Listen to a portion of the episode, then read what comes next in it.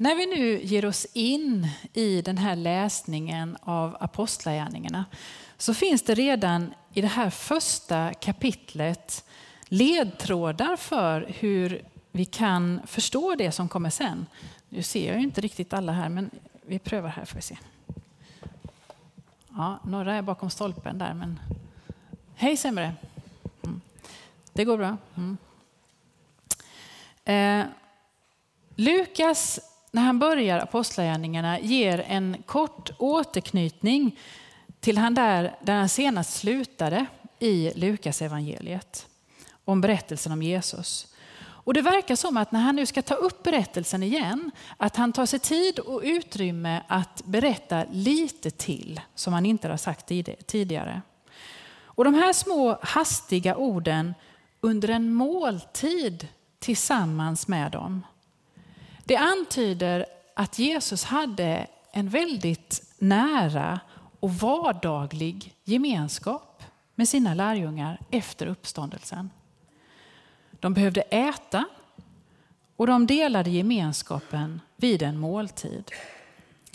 Och för mig är detta igen en påminnelse om att livet med Jesus det är inte bara det där tillfälliga, storslagna eller tillrättalagda. Det är vardag, det är måltid, det är tuggande, det är små samtal, det är förberedelse och det är efterarbete. Och så är det också med Lukas berättelse om tro. Det är mänskligt, vardagligt och samtidigt så förunderligt att Gud är med oss mitt i det som är våra liv. Och jag tänker att det är vad du ville påminna oss om Per när du beskrev hur Gud vill leda och fylla på oss med kärleken i det som är våra liv. Och Det vi också kan upptäcka i det här första kapitlet i Apostlagärningarna som liksom är i gryningen av tiden efter uppståndelsen det är att det tar tid för lärjungarna att fatta hur det kommer att bli. Och Det hjälper inte hur än Jesus försöker att förklara. Lärjungarna är både ivriga, de frågar är tiden nu inne när du ska upprätta kungariket? Och så är de lite tröga. För de har fortfarande inte tagit in att det handlar om Jerusalem, Judeen, Samarien och till jordens yttersta gräns. Och när vi tittar på apostlagärningarnas innehåll i stort så finns just de här cirklarna med. Hur budskapet om Jesus liksom sprids som ringar på vattnet. Det handlar inte om först långt där borta, utan det börjar nära. Nära dig, nära mig. Och Det som mest av allt genomsyrar apostlagärningarna det är att även om det heter apostlagärningarna så är det inte apostlarna eller lärjungarna själva som styr, ställer och gör. Utan det är den heliga ande genom de här personerna som agerar och verkar.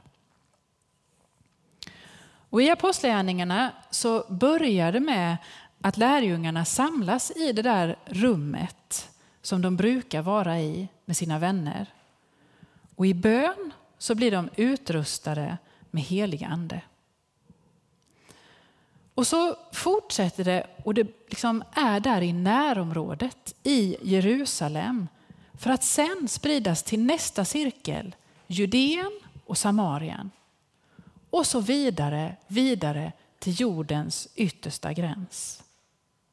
Och på flera ställen så kan vi se i Apostlagärningarna att, att Petrus och Paulus, som så småningom blir huvudpersonerna i den här boken, de behöver ompröva och omvärdera och byta perspektiv gång på gång på gång innan de till slut anar, och jag, jag vet inte om de riktigt fattar faktiskt, att Guds rike verkligen är utan gräns.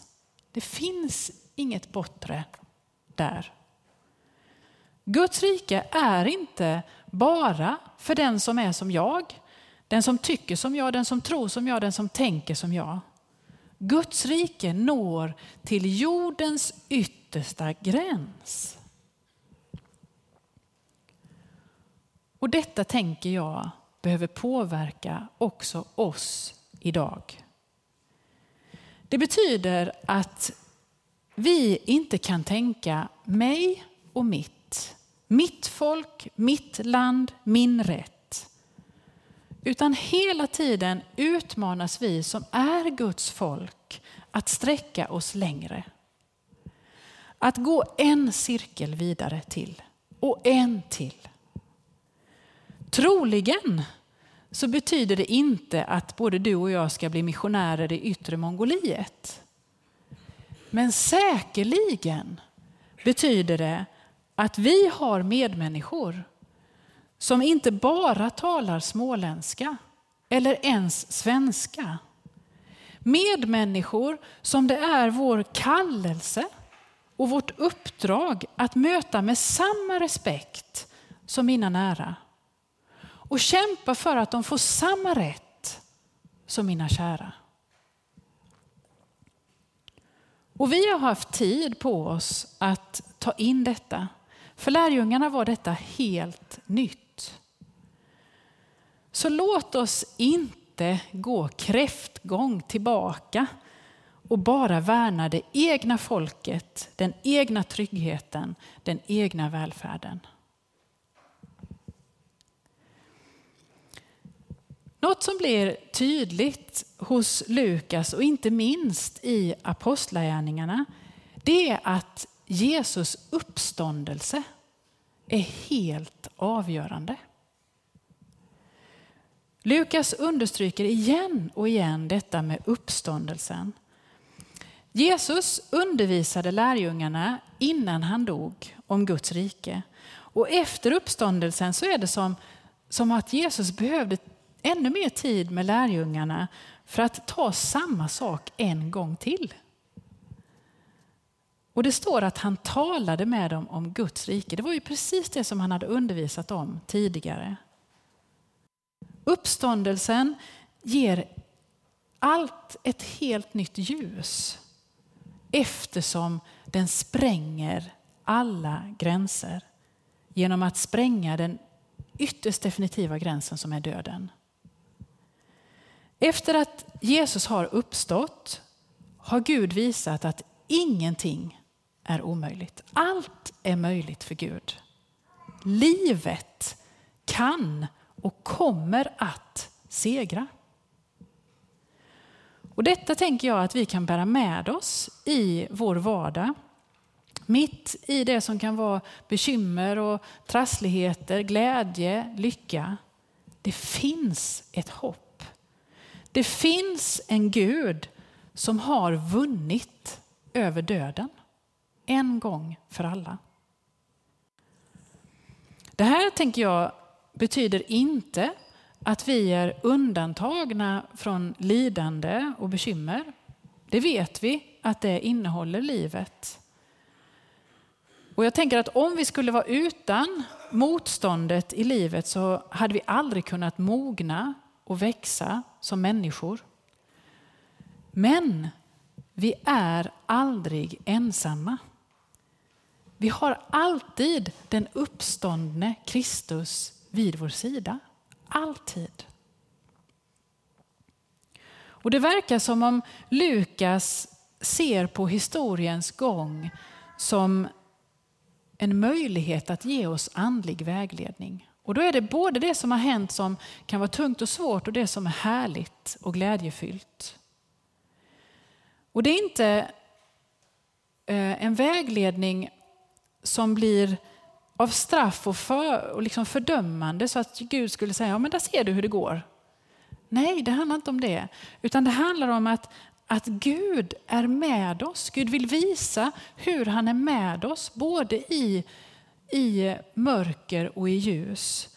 Och I den 23 salmen så, så skriver ju David inte ens i den mörkaste dal fruktar jag något ont, för du är med mig. Alltså i allt som är i livet är Gud med oss. Ur varje del av vår historia kan vi finna lärdomar, erfarenheter som kan hjälpa oss just till mognad och tillit till Gud. Utmaningen tänker jag, kanske för dig men väldigt mycket för mig, det är att be om ett öppet hjärta för att se det. Kanske allt som händer inte är Guds vilja, men Gud är större än det som sker. Och Gud kan använda det som blir vårt liv för att vägleda oss, för att leda oss vidare, utrusta oss i livet. Innan jag avslutar den här delen av det första kapitlet i Apostlagärningarna så vill jag igen påminna om att det genom Apostlagärningarna så är det den heliga ande som verkar. Det är anden som leder och formar det som blir kyrkan och församlingen. Och Det här betyder inte att det var änglar eller helgon som kyrkan sen bestod av. Nej, det var vanliga människor som klantade till det kopiöst ibland. Och det var vanliga människor som anden kunde verka och leva igenom. Och det betyder någonting för oss. För det betyder, om du är vanlig människa, att Gud, Guds ande kan verka och leva genom dig.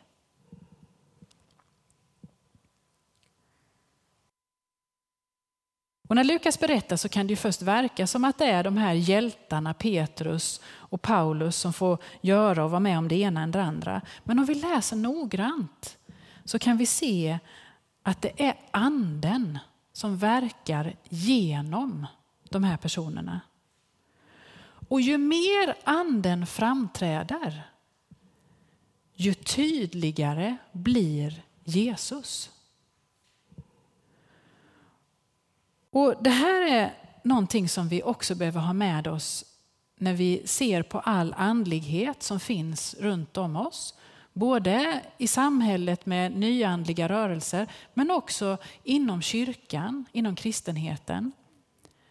När vi ska urskilja vad som är från den heliga ande och vad som är liksom inte det. För då är det viktiga vem är det ljuset faller på? Petrus och Paulus berättade hela tiden om Jesus. Det var inte deras framgångar som var det viktiga, utan det var anden, Jesus. Om ljuset faller på Jesus, då kan vi vara säkra på att det kommer från Gud. Men om någon vill påskina och framstå själv som framgångsrik eller annat, då, då, då kan vi börja ställa frågor. Och Det påminner oss också om att den heliga ande ges aldrig som belöning för lång och trogen tjänst. Ja, nu har du bett duktigt, tänker Gud och så ger han dig. Nej, det är inte så. Eller, åh vad snäll du var mot den människan, nu får du en liten pizza. Nej, det är inte så det funkar. Och Det är inte heller så att, att Gud ger anden som en förskottsbetalning. Ja, men om du, om du gör så där så ska du se. Nej, det är inte så det funkar. Eller muta. Utan anden ges oss mitt i steget. Mitt när vi är på vägen. När vi är mitt i behovet, i stunden. Och kanske särskilt när vi öppnar oss för att vi behöver Gud. Och Jag tänker att detta är så svårt för mig som vill ha kontroll och veta innan. Men det är så fantastiskt också. Därför att då handlar det inte om förtjänster eller förmågor utan det handlar om tillit. Det handlar om tro och det handlar om att, att öva sig i att överlåta åt Gud att verka genom oss. Och det handlar om hoppet att Gud är större. Gud har vunnit seger över till och med döden. Den uppståndne Kristus är vid din och min sida varje dag. Låt oss be.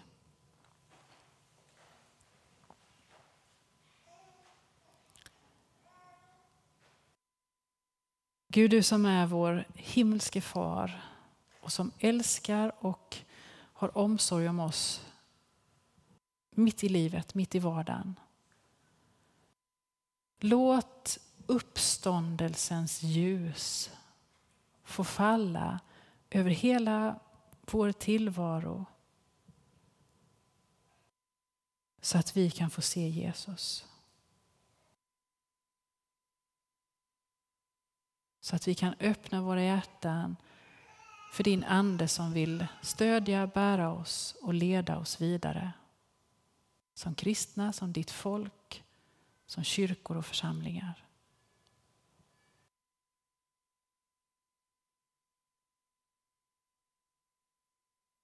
Amen.